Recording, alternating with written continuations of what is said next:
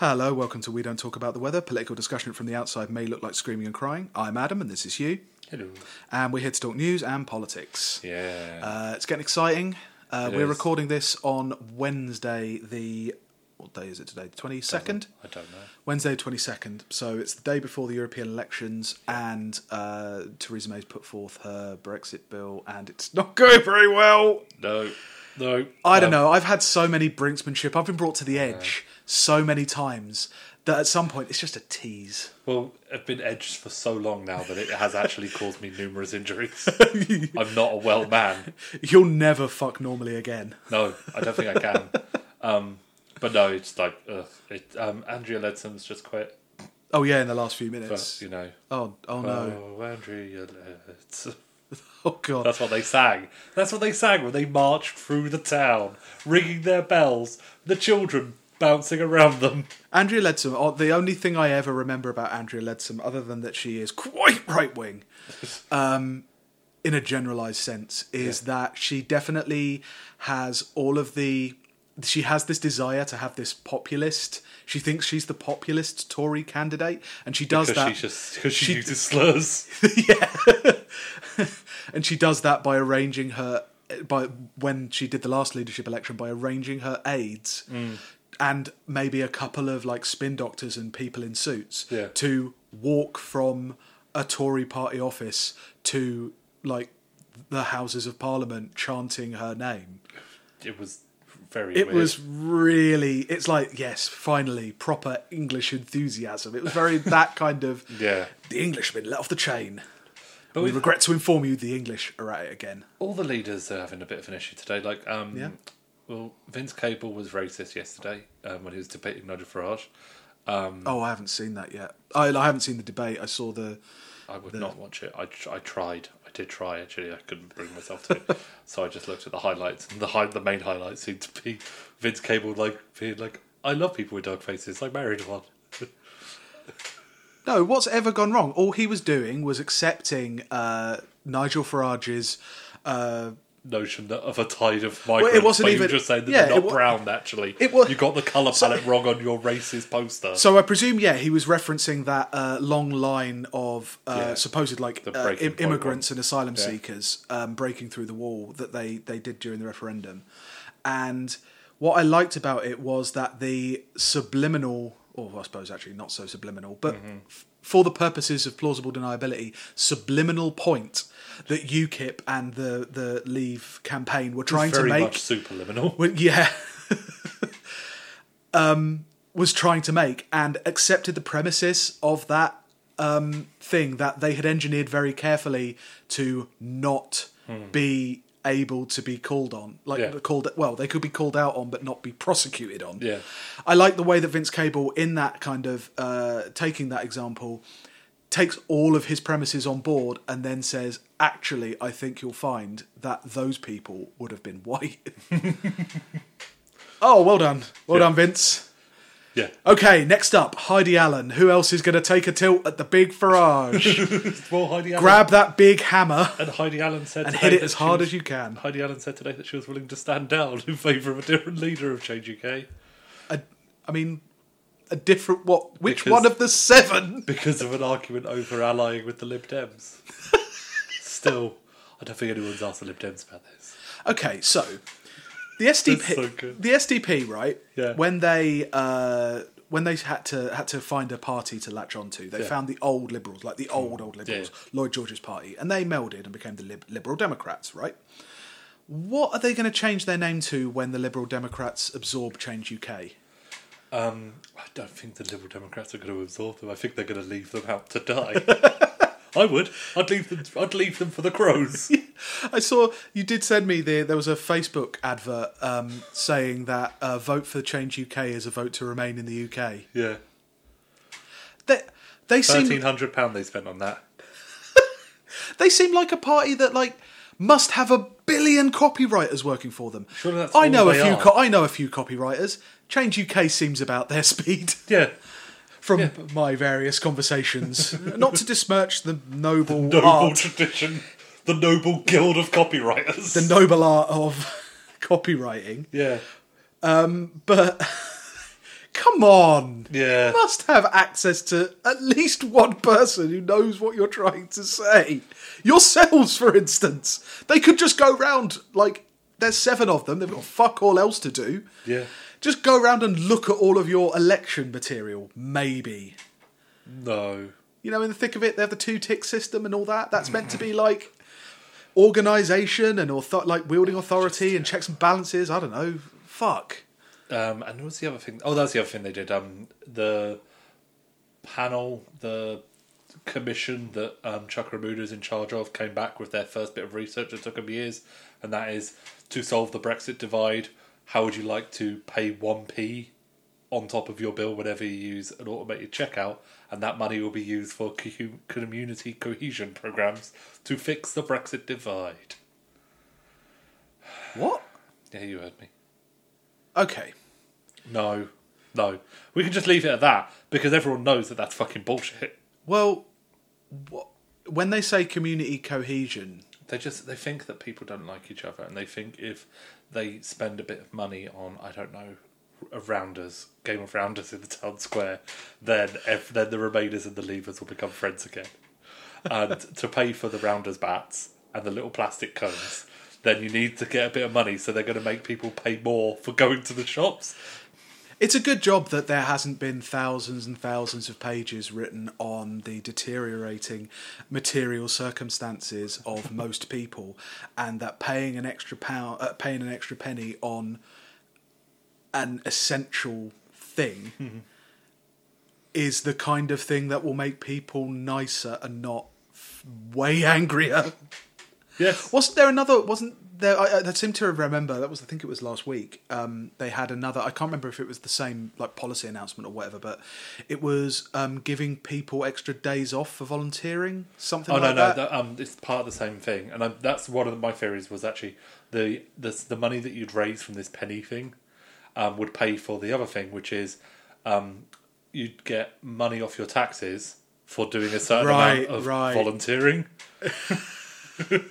it's like community cohesion programs where you go and hang around the racist old people at the home, and you get to pay a little less tax.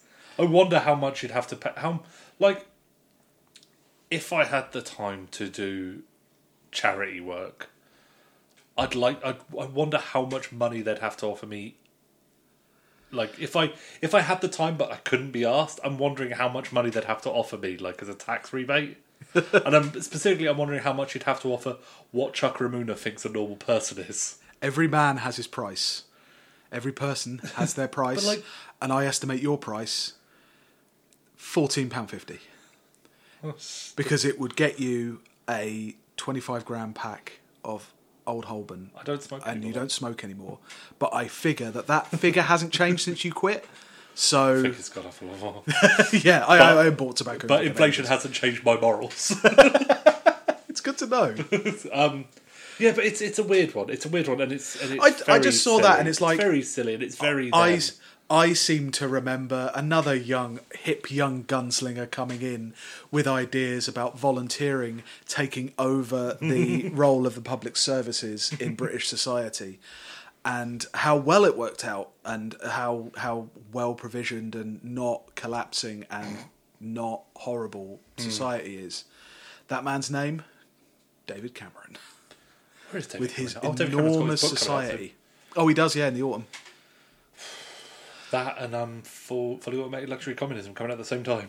Really, I think it fully. I think fully automated luxury communism is coming out. In, I think it's coming out in July. summer. Okay. Yeah, I mean, alright. I mean, I am interested in it. I have certain reservations about how well that idea has aged since the heady summer of 2016. But yeah, we'll see. see. Let's Yeah. not judge a book by its cover. yeah, the cover is horrible though. but um, yeah. So what else happened? Um, nothing really. Um, Lots has happened, but I mean, we're not gonna.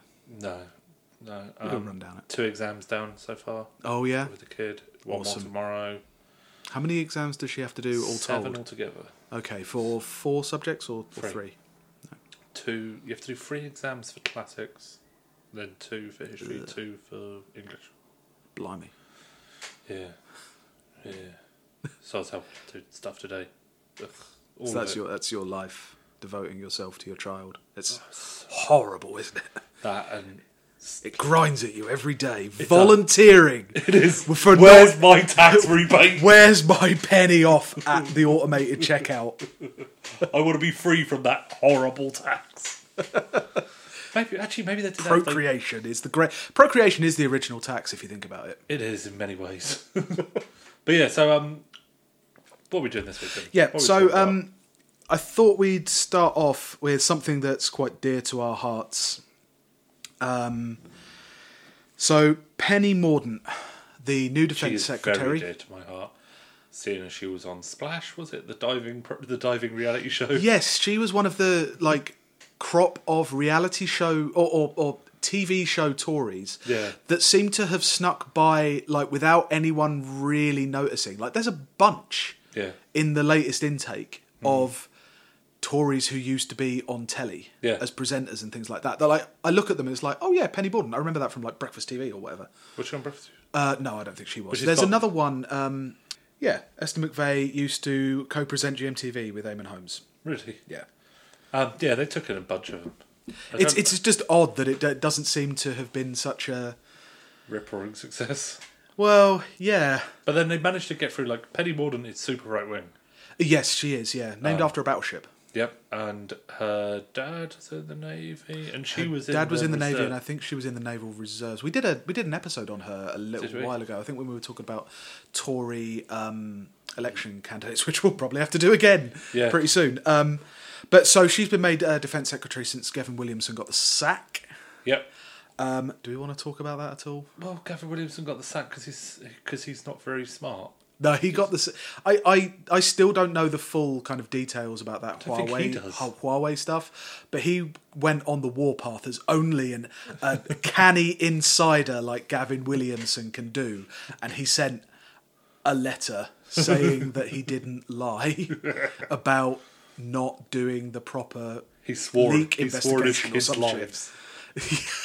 he said, "I swear down on my kids' lives." He did swear on their lives. So And then he forgot this is not The Sopranos. But yeah, so she's leader. Um, she is leader, now- she is- uh, she's now- war. She's war chief. She's yeah, sh- she's Chief War. Yeah. She's Lord of War.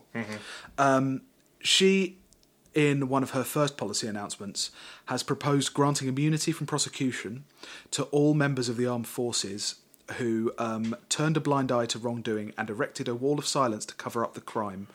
Um, when a war crime has been committed or a human rights abuse has been committed, um, she's going to grant them immunity from prosecution so long as a decade has elapsed. The cabinet is currently divided. Just leave it there. the, car- the cabinet is divided over whether this should cover soldiers who served during the Troubles in Northern Ireland, which you will note is well over a decade old, Yep. as is most of the uh, human rights abuses uncovered in Iraq. Yep. Penny Mordaunt said the prosecution of veterans who may have committed human rights abuses has dragged on for too long, referencing IHAT, the Iraqi Historic Allegations Team that investigated allegations of abuse and torture committed by British soldiers in Iraq between 2003 and 2009. Mordaunt said, I want to ensure our service personnel are not pursued unfairly for events that took place decades ago. To be fair, poor Soldier F in Ireland, he shouldn't really be punished for shooting a learning disabled man in the back of the head and then hiding from justice for a million years. Yeah, he should. That's just wrong. That's just wrong. The man has been beating himself up about it enough. I'm sure. I'm certain. I'm certain that an old man that grumbles about the Irish all the time, every time I've seen him on TV now, and who still and, and says things like Londonderry, I'm sure that he's been beating himself up about shooting a learned disabled man in the back of the head. In many ways, that's the true prison sentence, Mm. is really uh, having to be on telly. Look, he suffered. Um, it's really hard for a conservative to have ever had to spend any time in Ireland. they hate it. Other than Irish He was, conservatives, that he was doing a charity. That's why he doesn't pay taxes. It's He so doesn't pay his taxes. So she also coined a new, um, some new lingo. She did because they're not war crimes. They're No not war crimes; crime. they are battle crimes. They are heated Now- battle moment.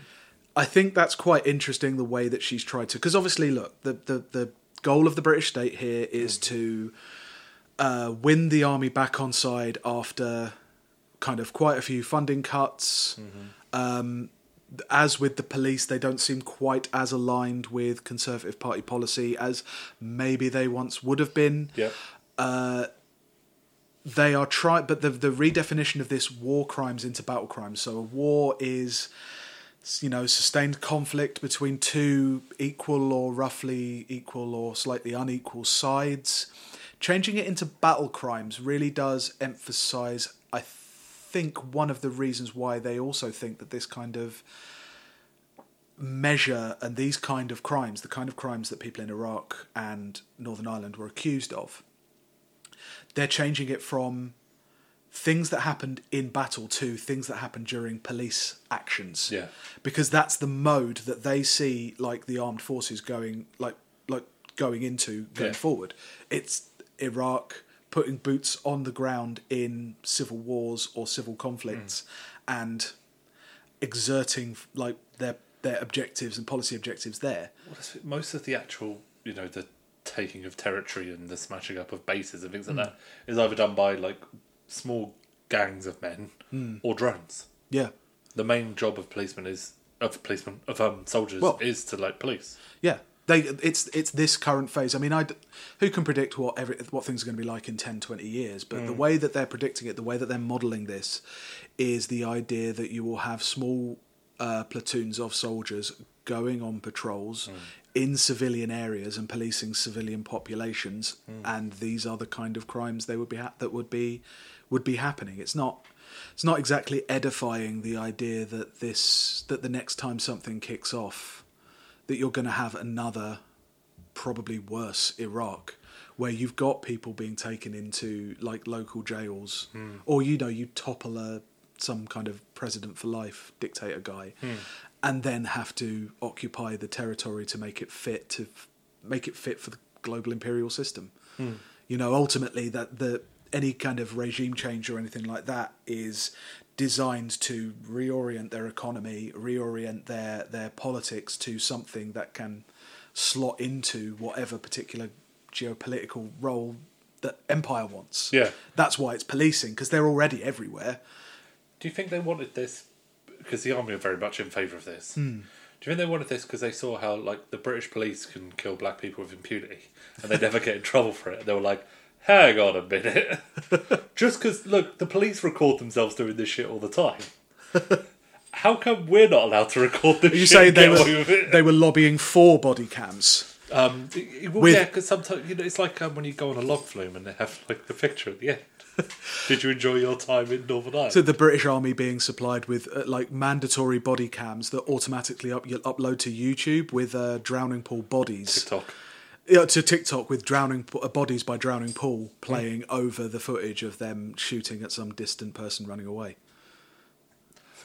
You joke, but I'm not joking. That was literally playing in one of the tanks as Yeah. it went into No, into Iraq. no, that was, yeah. yeah. That's what I was like. Yeah. I would, I would give, I would say there'd be a lot more than you'd think who would Yeah. happily do that, Yeah. um, and not see a problem with it because you know, oh, don't don't dog me in. I'm breaking Geneva Convention. Do you know what I mean? It's it, Yeah. like the anyone who goes to bat for the British Army. Like to be fair, you know she's a Tory, of course she's gonna do it. But um, there was like I remember in her speech she said like um she it's like it means a lot to her personally doing this, Mm-hmm. and straight away all I thought was, what did you do? yeah. Who did you drown? It's like, is there footage of Penny Mordaunt beating a seal to death? I'm not saying that there's footage of Penny Mordaunt beating a seal to death, but you know, she's making sure that we'll never know if there's footage of her beating a seal to death. And her coat, to be fair, is beautiful and silky. Is it? Yeah, really, really beautiful. no, there's there's also something about the why does it need to be reduced? Because obviously they're not saying straight out we are not going to uh, we are not going to to prosecute um, British soldiers. Obviously, they're now setting that these time limits on it because that's been a traditional tactic of the British state has been to just simply wait it out. The British state will be here in 20, Well, 30 years. we did- the victims won't. Yeah, we the talked about it with, perpetrators um, won't. We talked about it with the Empire stuff. Yeah. It's like, it's just the, the thing that we can do. Yeah. It's gross. but it is something about the oh the, the the agony that they're going through for years and years and it's like well if they were brave enough, supposedly they're brave enough to stand up in front of bullets and run through, you know, bombed out buildings and all that kind of stuff, but they're not brave enough to sit around while they're on trial for something that they did. Or just like they're brave enough to run like run with all these bullets flying around them, bullets fired by their, their like their compatriots, and running through bombed out schools that they bombed out. um, yeah, no, Yeah, it- like, oh, it's that thing like it's hard enough like because we talked about when um the bloody Sunday thing came out and the Ballamor Ballam Ballamori Ballamurphy, Uh, Ballymurphy, yeah. yeah, Ballamori. Ballymurphy, yeah. Sorry, just imagining like. What's the story of Ballamori? that is what this inquest has been set up to find out. So it's just, it's just, it's just too horrible, especially because I'm Thingy from the thick of it's in Ballamore as well. Who is? Um, Thingy, um, the obnox- I'm sure it was one of. Oh no, some other stand up. Anyway, doesn't matter. Yeah. Um, but when all that was coming out, and how little, like, there's only one soldier who's been charged, and for and it's it's so very the British state and the Tories, and to be honest. Um, a lot of Labour would do this as well. Um, it's Of- that when I say the British um, state, I mean yeah. whoever's in the Yeah. British state. Like, yeah. their response to one man being charged for shooting, let's remember, a London disabled man in the back of the head, yeah, is well, we need to make it so no one can be in trouble for this. yeah, This is revolting. How dare this happen? And it's revol. And then the thing that came out like w- within minutes of her doing that um, speech Hmm. of NATO Naya. yeah. That was the other part of this that was really, really disgusting. Um, Nia Griffiths, the Labour Defence spokesman, spokeswoman, actually say that. She's the shadow defence. the shadow. De- well, no, they call it defence spokesperson. do they? Yeah, All right. Nia Griffiths, the Labour shadow defence spokesperson. Yeah. To be fair, they were looking for their chairman of war, and there was only one person in the room with skulls on their chair. Well, the interesting thing about Nia Griffiths is She loves nuclear weapons. if you well She can literally she hug does the world of nuclear she does now Yeah. so clive lewis was defence spokesperson before Neil Nia griffiths and he made a big speech at the i think it was 2016 labour conference Hmm. where he um, said nato was essential Hmm. um, and was there it was leaked that he was going to make some kind of thing about needing trident and good old agitprop russian agitprop Seumas Milne spiked it Yeah. and spiked it by giving him a post-it note Good job, comrade. um, he A was. red post-it note. I think he was sacked or, or, or left the post um, a few months afterwards, and Nia Griffiths was appointed. Now she had been a lifelong like unilateralist abolitionist. Actually, In terms of nuclear deterrent, she was always like, yeah, we have to give up nuclear arms until she got hold of one. until she had one. She, they get well. The what thing is, whenever you get appointed to any defence post, they take you around a base and they take you to a special room, and they give you a nuclear weapon and they let you they let you hold it. And they let you name it. they should, you should never name them because you know you're never going to give them up after you They name them. They have to carry it around for for a week like a bag of sand, like a little bag of sugar, like it's a baby. I call. I'm going to call you Pripyat. Yeah. What would you name your nuclear weapon if you had one? Oh damn! I'm going to have to come back to that one. Yeah, That's too. That's too big. it is. That's too big. I can think of cool things I'll draw on it. I mean, you can't call it Fat Man or Little Boy because No, those are the two that were that were dropped. Um, hmm. And also, you know, a little bit, little bit discriminatory. you know, No, you want to be inclusive with your nuclear weapon naming. Oh the- God, that's a. I, uh, I literally. That's like Elizabeth Warren levels of nuclear arms Painting a rainbow and a unicorn on the nuclear on the nuclear weapon, posing next, posing next to this like giant like ICBM. Why does it have- with the with the LGBT flag on it? Why does it have to be the fat man and the little boy? What about the fat woman?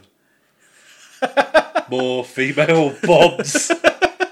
no, no, no, no. I want. I don't want just little boys to hear me. I want little girls to hear me as well. Jesus. Ugh. Ugh. But yeah, so she likes gut. She likes.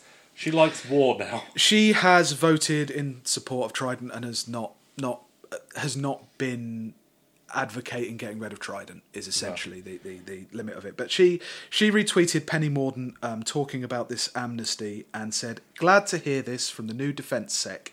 The Tories made a commitment to deal with this back in 2017, and it's shameful that no action has been taken. Labour will support any proposals that are effective and fair, and I look forward to working with Penny Mordaunt on this." And then she got a lot of questions. A lot, actually, Jeremy Corbyn and people like like atting in the Labour Party saying, Yeah. "Is this actually what you're fucking doing?" Well, also, is it actually Labour policy? 'Cause Yeah. she said Labour support this, and it's like actually, I think you'll find like a lot of things they don't have any, Mm. they don't say anything about it because you know they are still hedging their bets on getting that old progressive patriot Yeah, shit going. I mean, like, she didn't have to support the truncation of war crimes prosecutions. That's not a thing anyone was asking for. I don't even think she was like an Iraq war kind of like an Iraq inquiry um, yeah.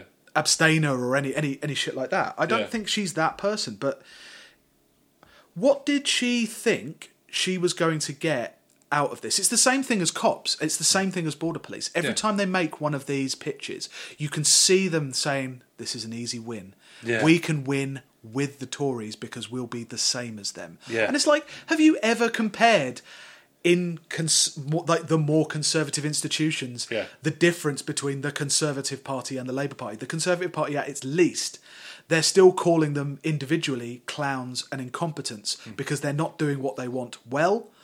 When they look at Labour, they call you cultural Marxists. Yeah. They call you traitors. They Yeah. call you spies. There's a little bit of a difference. You're not going to get these institutions on side in that way. But what if I promised them at the Rotary Club that I was gonna like? First off, I'd nuke Greece to make them buck up their ideas. and what else would I do to? No Greece, no debt. Where's the Rotary Club?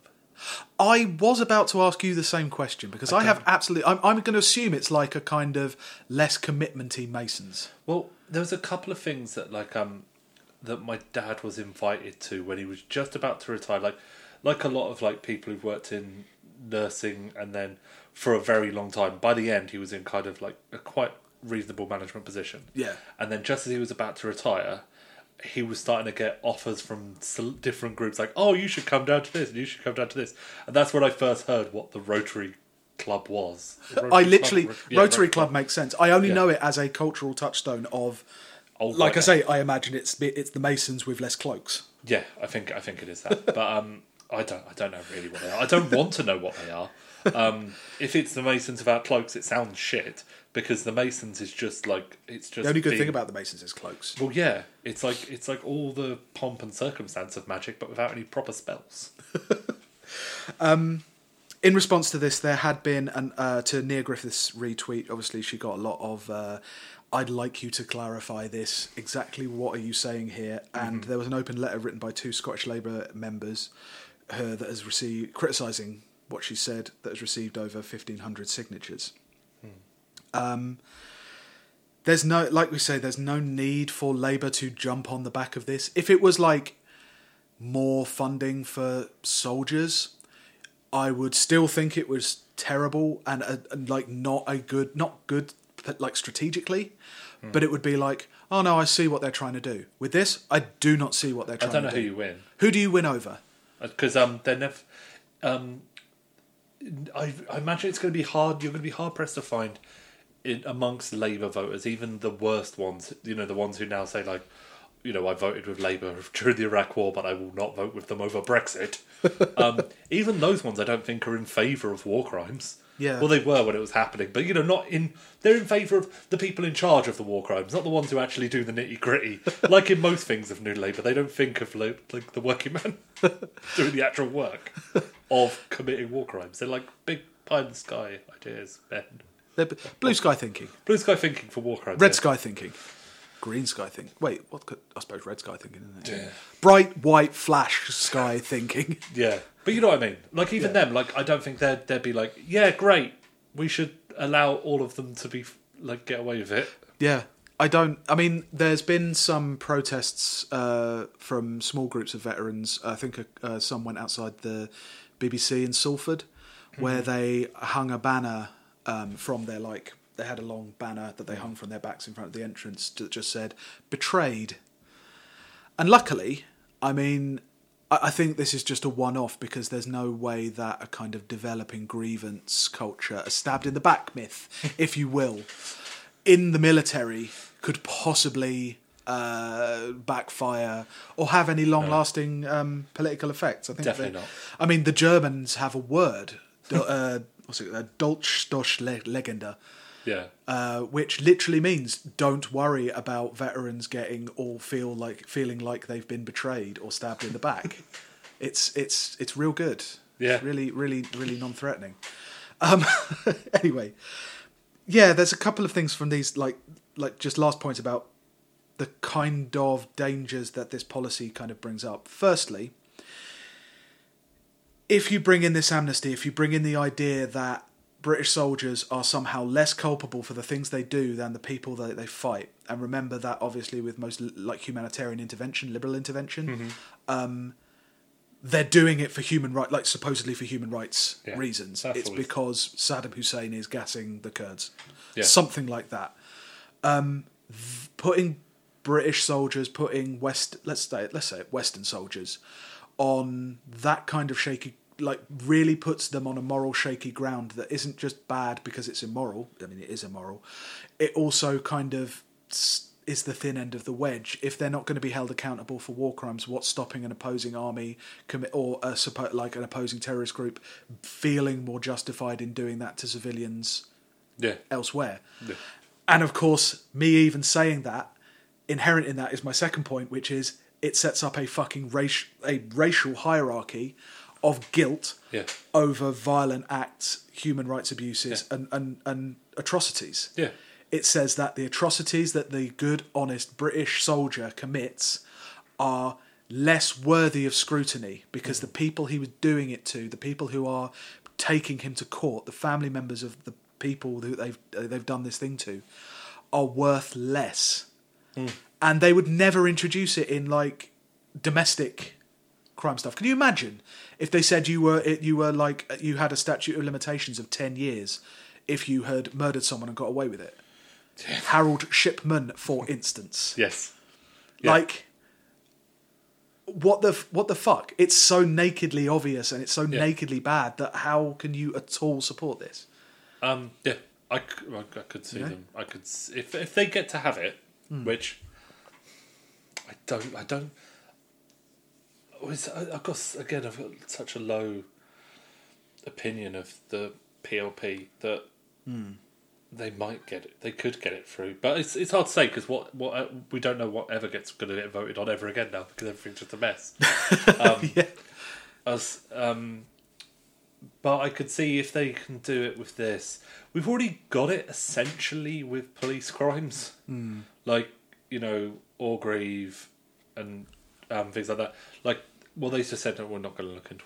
They, Yeah. they just they just say that. They just say that we just won't bother. A way of perhaps Labour going a bit more radical with it was in the 60s and 70s, especially in America, there was a, a, a lot of impetus behind um, uh, police culpability committees, basically staffed by civilians, staffed by people in the community, who uh, would have oversight over the police. And like th- things like LA police refuse, like going on virtually hmm. going on strike and refusing hmm. to go into certain areas was a result of that that they hated it so much. Hmm. But you can't allow them to become this wild force completely divorced from any political control. Yeah, That's like that's a refrain I hear quite often. I can't remember if it was Soldier F who I saw interviewed, but they said, "Oh, the, the politicians are all betraying us because yeah. I it was don't." him. When It looked was like- that was Soldier when it, was when it? When it looked like um, a really angry old Yes. man who could have been sitting in a back garden in Hempstead talking about, you know, I think he had a northern accent. but there's something about Yeah. the garden. It just looked like a back garden in Hempstead to me. Yeah, yeah. It was a nice house. yeah, Let's face it, you can have a nice house if you lived in, you know, Newcastle or whatever. But yeah, but you know, it, it just I know it felt, mean, it felt yeah, yeah. very, it felt very home counties and like, yeah, yeah, yeah. Um, but yeah, he was doing the He was doing the oh, they're just that I just don't trust any of them. They'll all stab us in the back. It's like for doing what? yeah. Like, do you, As do opposed to you what you did, which was shoot someone in the back. is it that important to you that you have complete impunity? Yeah. What does that say? Like, Look, how far I can we not- get I did down not that? join the army to not be able to kill with impunity. that was the main thing they told me. Actually, they probably did. To be fair, um, I've no idea. I've no idea how it. Because they they talk about the you know the professional army, the most professional army in the world, and stuff like that. It's interesting because it's a particular British trait that they don't call them the most humane army in the world. Yeah. like the Israelis always say that it's like the most humane humane army in the world. all smotherings. But the British, it's always professional. It's always like we're so fucking high class. We're so elite. it's just it's uh, it's always interesting to me how people define Their define own their, define their own role. I mean, in any job really, but like in especially something extreme like the armed forces, how people like define themselves, and it's it's uh, if they're defining themselves by the moral right to slay with impunity, and worse to to oper- like, operate torture facilities yeah, is that I mean, is that is that just okay? Is no like has the liberal centre as the, I said the liberal centre has like where is where is the control on this? Hmm. You know what? Why? What? What do you plan on doing? yeah, yeah. That's all I can think with this stuff. What are you building down there? Hmm, yeah, yeah, So we're moving from war crimes to there's a real war going on mm-hmm. in the streets and the avenues and the bus stops and the drive-throughs. drive-throughs of the UK. That is people throwing milkshakes at public figures Yes. at the far right, at Nigel Farage.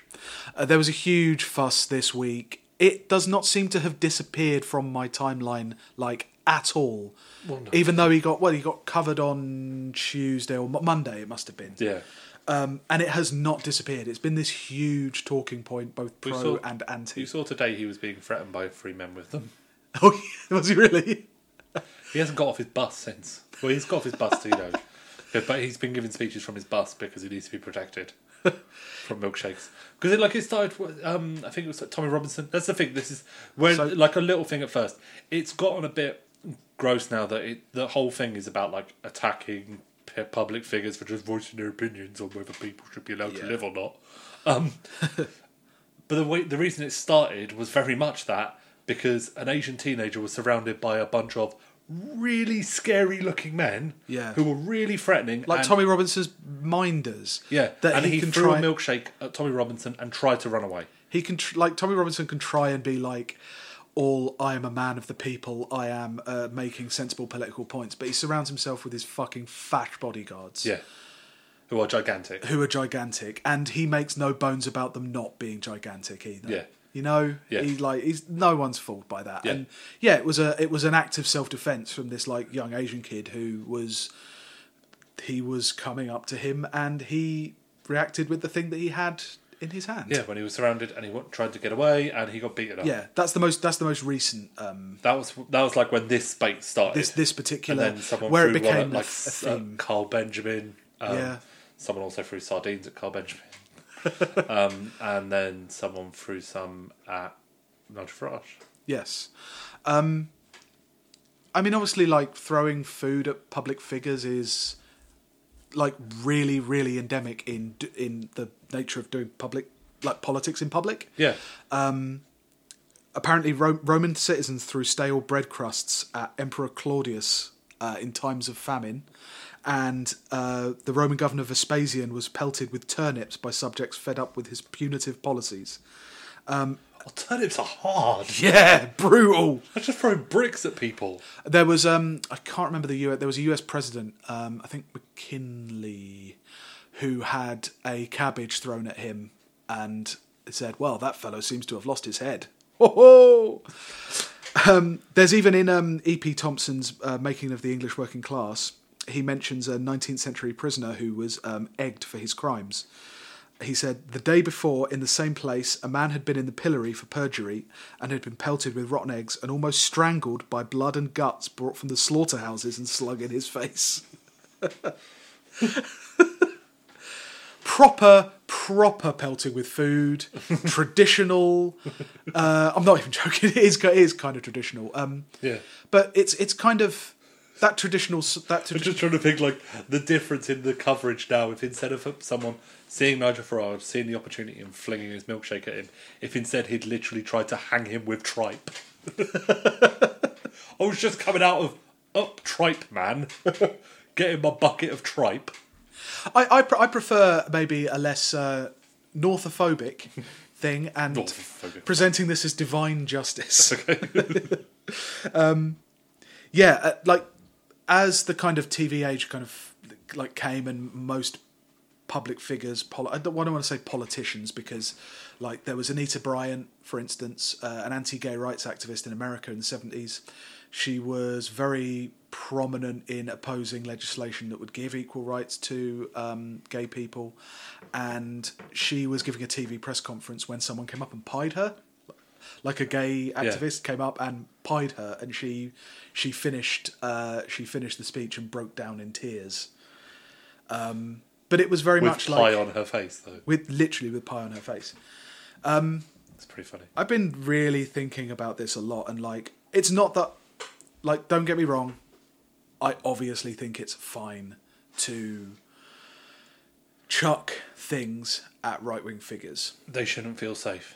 They, they, shouldn't feel safe to no. go around doing their shit. no They really shouldn't. Um, and f- like there is a there is an argument to be made that Farage isn't technically a fascist, um, but I think we all have a very very good idea of what a respectable radical right figure coming into power and going unopposed means Yeah. for well, if it wasn't for Nigel Farage, we wouldn't have to deal with people like Tommy Robinson. yeah. He's actively an enabler to He's- the people like Tommy, uh, know, like- Oliver and Sargon of Akkad and that. That thing we said like before about like um, Owen Jones, he always used to be like the kind of the limit of the respectable amount of left wing you could be in public society. Yes, yeah, Um, Nigel Farage is very much that for the right, um, Yeah. and he just keep he does keep on moving, pushing it, and Yeah. pushing it, yeah. and yeah, Yeah. he shouldn't be allowed to make to feel safe either.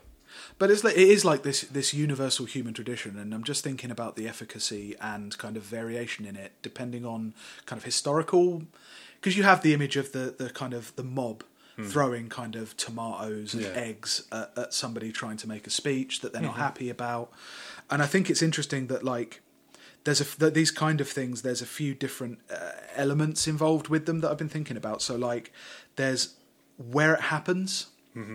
Um, so the milkshakings are done in public. They're meant to drive a person out of a public space. Yep. And by the way, idiot fucking commentators, this is what makes it a different thing to milkshake Nigel Farage as opposed to hit Jeremy Corbyn with a closed fist that has an egg in it in, a some- private in a mosque. in a mosque. like there is a fucking difference. This context matters. yeah, um, Yeah, I mean, like when it's done in this kind of like uh, there was the uh, Fathers for Justice protest where they um, threw purple flour filled condoms at Tony Blair, yeah, from like from 2000 the, floor um, from the the gallery. The, the gallery. Um, again, it's like you think about the kind of things that people are, are throwing, and it has a certain psychology around it. So it's always really sticky. It's always really viscous. It has to show up. yeah, Um, you know, the purple flour. Obviously, it's meant to mark that person as as undesirable and Yeah. not wanted in this in this space. yeah, um, and embarrassing.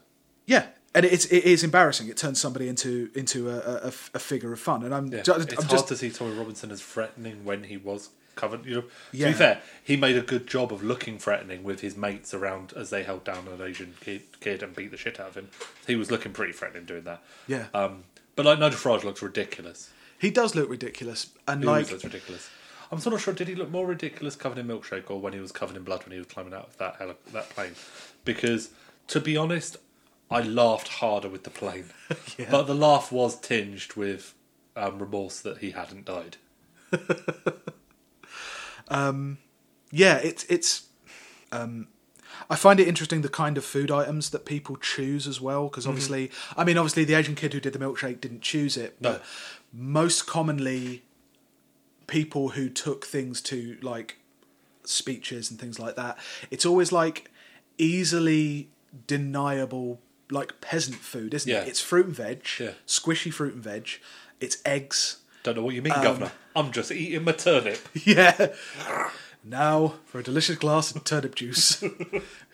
Just sit there munching on my turnip, minding my own business. Um, well, there, there there are like functions of that. Like I find it weird about the turnip thing because obviously that ca that is a more direct thing because it's a thing that can hurt someone. Yeah. Part of the reason why you have things like tomatoes and eggs is that they're not going to hurt anyone, and therefore, in an environment where public protest is more brutally cracked down on, if you're carrying that kind of stuff, Mm-hmm. Yeah. it doesn't seem to be as suspicious. It's like trying to hide that stuff from from authorities. yeah, Um. And yeah, like you say, like the function is wrestling terminology. It's go away heat. yeah, It is a a, a mark of shame, but it's like a collective measure Yeah. to to indicate your your displeasure. And I'm quite interested by this. Seems to be like individuals going up against a lot, like a small group of people, but more people, and it happening, it, it, it, it being an individual versus another individual and being recorded is really kind of quite a, a, a modern facet of that kind of thing. Probably only the last 20, 30, 40 hmm. years of, of where that is the impact it's supposed to make. And I think it's kind of a symbol of the decline of that kind of public space of collective participation in politics. Hmm. It's not a mob all doing the same thing, and I don't have negative connotations around the mob. I'm Yeah. just using it as an, like a, a descriptor. But like, you're not all together in a space in a community that you you are all part of, egging an individual who is not to your not to your to your pleasure. yeah. The only time I can think that that would come close to happening would be at like. Actually, Tommy Robinson again. Whenever like him and his ilk try and march through a place, and um, Yes. if- like I've been in situations where people are like throwing stuff, but it's so hard to like to do that when there's a wall of policemen protecting them. Yeah, and I mean it's it, it yeah. It is kind of interesting as well. I find that the it would have to be the milkshake, wouldn't it, as well? Because like a tomato, yeah, it's peasant food. You're carrying it. It's not a big deal. A milkshake gets a tomato nowadays. Like yeah. in my pocket. Do you know what I mean? Like it, it, it I tied a gets tomato to my belt, as um, was the style of the time. a milkshake is like it satisfies all the all the kind of criteria for that hmm. for that kind of thing. So it when it sits on you, it sticks to you. You're hmm. not getting it off for the entire day unless you change clothes. You're, hmm. It's not coming out. Yeah. It's available in Everywhere. everywhere.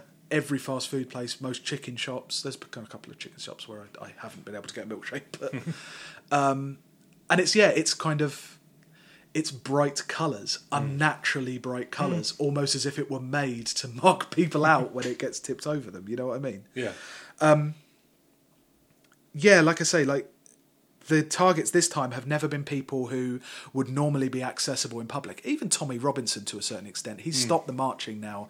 He does do his going up to people on the street and like videoing them. yeah, Um, but it's never with like it's always with a gaggle of of minders and things like that. And and Farage in this campaign, he hasn't done walkabouts that much. no. He no. has his main stuff that's appeared on telly has been speeches in venues that are, I presume, ticketed Yeah. and are to supporters. Yeah, That's not access to a public figure. That's not that's not a public meeting. Do you know No, what I mean? not at all.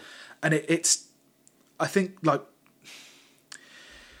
there's something about Farage in particular whereby the shaming function of throwing food at him isn't going to work because as we've mentioned a couple like for the past couple of episodes I feel like he's had every shame done to him. Hmm. His personality and anything that could be made fun of has been made fun of. Yeah, and again, this isn't saying he shouldn't be milkshaked, but it's thinking about the kind of effectiveness and what it's actually saying about our ability to affect people like Nigel Farage. You can't. You can vote. You can vote. Is he up? In fact, is he even up as a candidate in the MEP elections? I think he is. He is. Yeah. I think he is because he is a, an MEP at the moment, but um, I think he is running as Brexit now. Yeah. um, rather than UKIP, for all that that means. But um, it's it's weird. It's, I, this time it's been different. This embarrassment, though, Yeah. because on the one hand, it's done nothing to nothing but help him in the eyes of the press They're just talking like there's so many people just because they always do. They love to go to bat to defend fascists. Yeah. they love that fun game of like, oh, I'm going to say that Nigel Farage should be allowed to Yeah. do this stuff in the you know debate him in the marketplace of ideas, which I think actually the marketplace of ideas will be the name of my mosh pit when I open a metal bar. Mosh pit stroke gulag. Fight, fighting pit. dragging my games to listen to um, to listen to Fear Factor, Fear Factory. You call it a Thunderdome. I prefer to think of it as a marketplace of ideas. But anyway, um, so in the press he's been like, it's fine, but he hasn't got off his bus since then. He hasn't walked around. He hasn't given speech. He's given speeches, but from his bus, and he's been acting Yeah. very much shaken by this. To be honest, the video you can see kind of why he'd be a bit shaken because he's literally walking around, and the guy just sees him and just sort of pulls it on him. He Yeah. doesn't throw it from a big distance. If someone had wanted to stab him, he would have been stabbed. Yeah. he would be dead. Yeah. Um, and I think that shook him up a bit. So that's quite good. It's nice for him to be afraid. Yeah. Because he's made a lot of people very afraid. yeah. Um, where I worry with the milkshaking, it's like with remember what happened with the pig, the purple flour and Tony Blair, Yes. and what the changes that was was now there's um, the glass protective bubble over um, over Parliament um, from the from the viewing gallery, and that's what happens. You get more protective measures. It's like with um, with Extinction Rebellion. What have they achieved? The police are going to be getting more powers to Yeah. clamp down and protest, and um, the police shut down. They well they they um, McDonald's agreed to not be selling milkshakes. Yeah, there were certain areas where you have milkshake milk, milkshake restraining orders. Well, it was only um, McDonald's that did it because um, Burger King and I hate brands doing this shit, but Bil- Burger King were like, "We're selling milkshakes," oh, fuck off. Oh, and then it would be like, "Oh, Burger King are anti-fascist now." It's like they're really not. they're really not. They've just seen an opportunity to sell you milkshakes. to fuck over McDonald's. Yeah, Yeah. To get that progressive, to get the, the the progressive vote away from McDonald's, where it's always been. McDonald's have always been able to count on that locked in traditional working class consumers, and now maybe they can get the uh, yeah the urban socialite vote. I Yeah. know. it, it's I don't know. It's difficult. I think it's just that if this were the only thing that would happen, I mean, obviously, that mark of shame mm-hmm.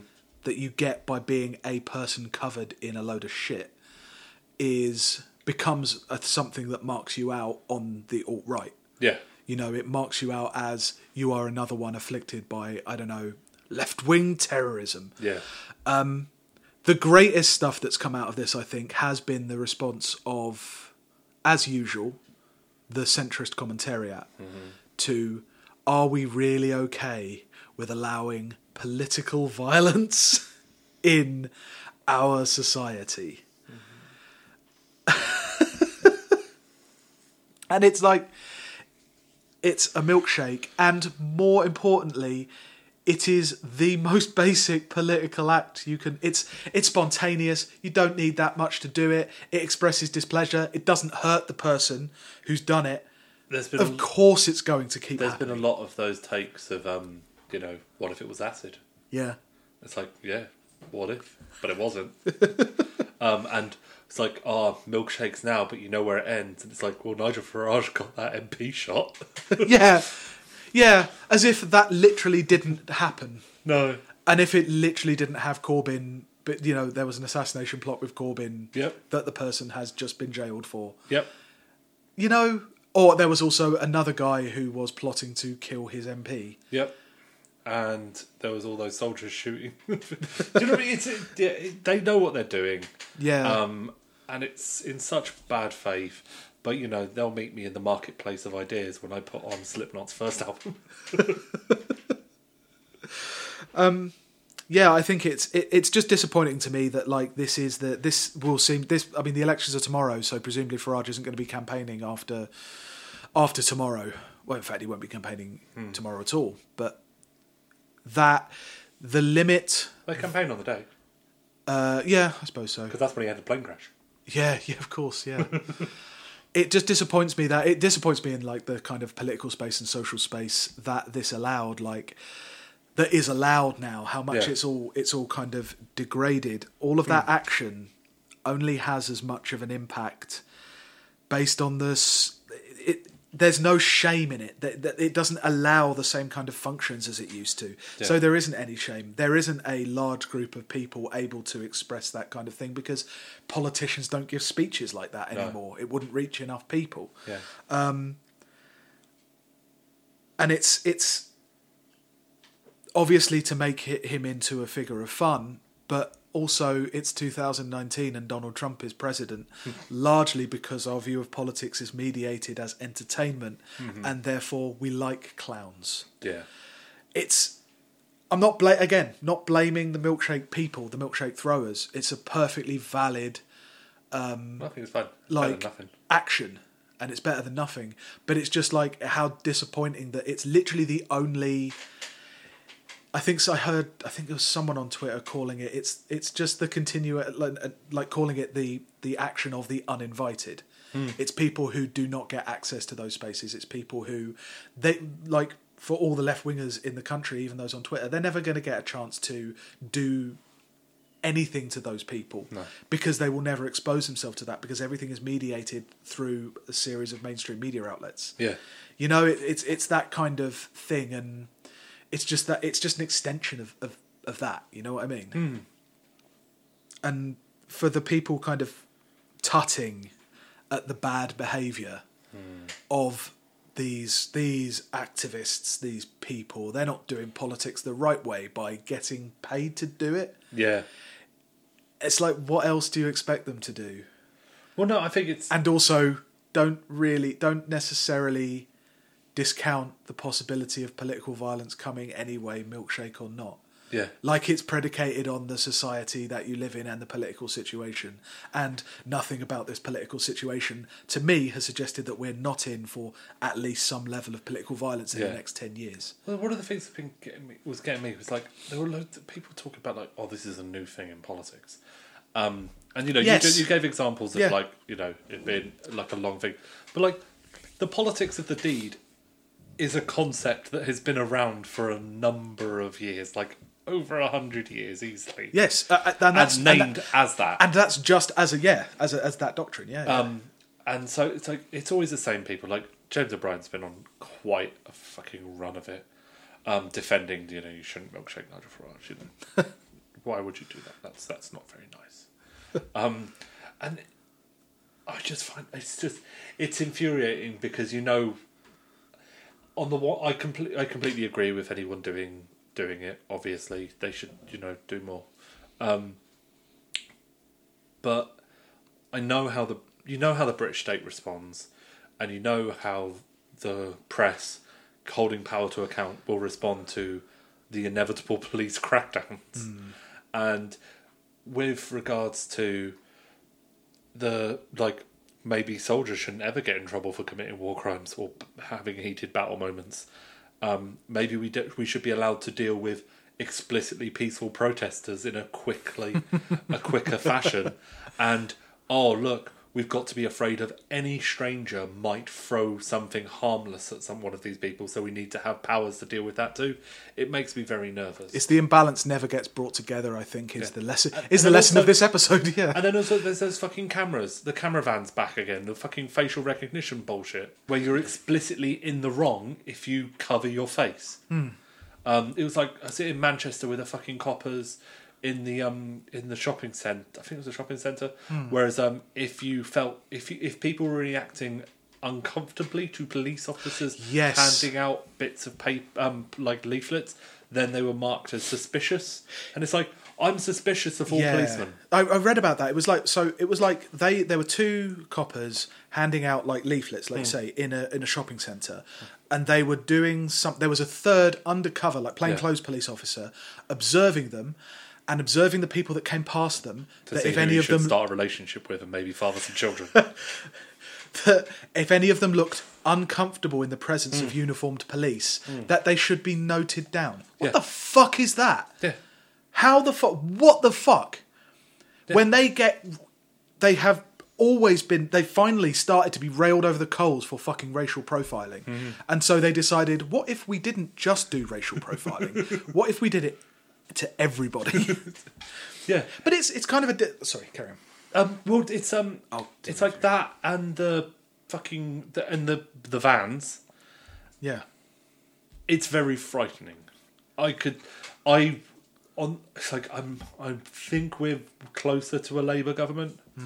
Um, I do not trust this Labour Party to not do that stuff. Yeah. To not continue to or not let them do their own thing and just yeah, just. I, do, I think like I think Jeremy Corbyn and McDonnell and Diane Abbott probably aren't in favour of that stuff, but I don't think they'd explicitly not do it because, well, they might lose the Rotary Club, and so you know they got to carry on. And maybe John McDonnell wants to you know set up a database for spotting trans people, um, so they can be persecuted more. Yeah. Um, yeah, it I, it makes me feel I've, it makes me feel very uncomfortable. That's maybe why I get nervous around fucking police officers. Everybody should. Everybody does. Like, Yeah. I don't care how pro police you are. I've when had- you see one of those fucking massive dudes I've had with one- a with a rifle, you are nervous. In the pit of your soul, you are a little nervous. in my 34 years of being like white, a white man, I've had one positive interaction with, with a policeman, and that was in the middle of Walthamstow Village,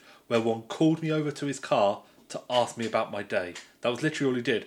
I was What? petrified. Yeah, and you're white. Yeah. well, yeah, I was utterly terrified. I, I'm sure he noted me down as being suspicious because I was like literally sweating. Like, what the fuck are you doing? What have I mm. done? What do I look like? Immediately, I'm thinking, do I have any weed on me? but no, it's yeah, duh, duh. I mean, like, what does it say about an entire social culture when the impetus is put upon upon individuals? You always have to have your if you're if you're get engaging in I mean anything ultimately, but let's for sake of argument, like say political stuff. Yeah. If you are in the public square, in the agora, yeah, um, doing anything political, standing listening to a speech, protesting something peacefully, mm. whatever, that you at all times must have your face uncovered. You mm-hmm. must be uncovered to the world. And yet nothing you do has any effect on any of the mechanisms of Yeah. things that you're doing. I'm not talking about the act of protesting. I'm Yeah. talking about the results of that kind of thing. It is built into this system that your presence is, while open and always being monitored, means absolutely nothing. Mm-hmm.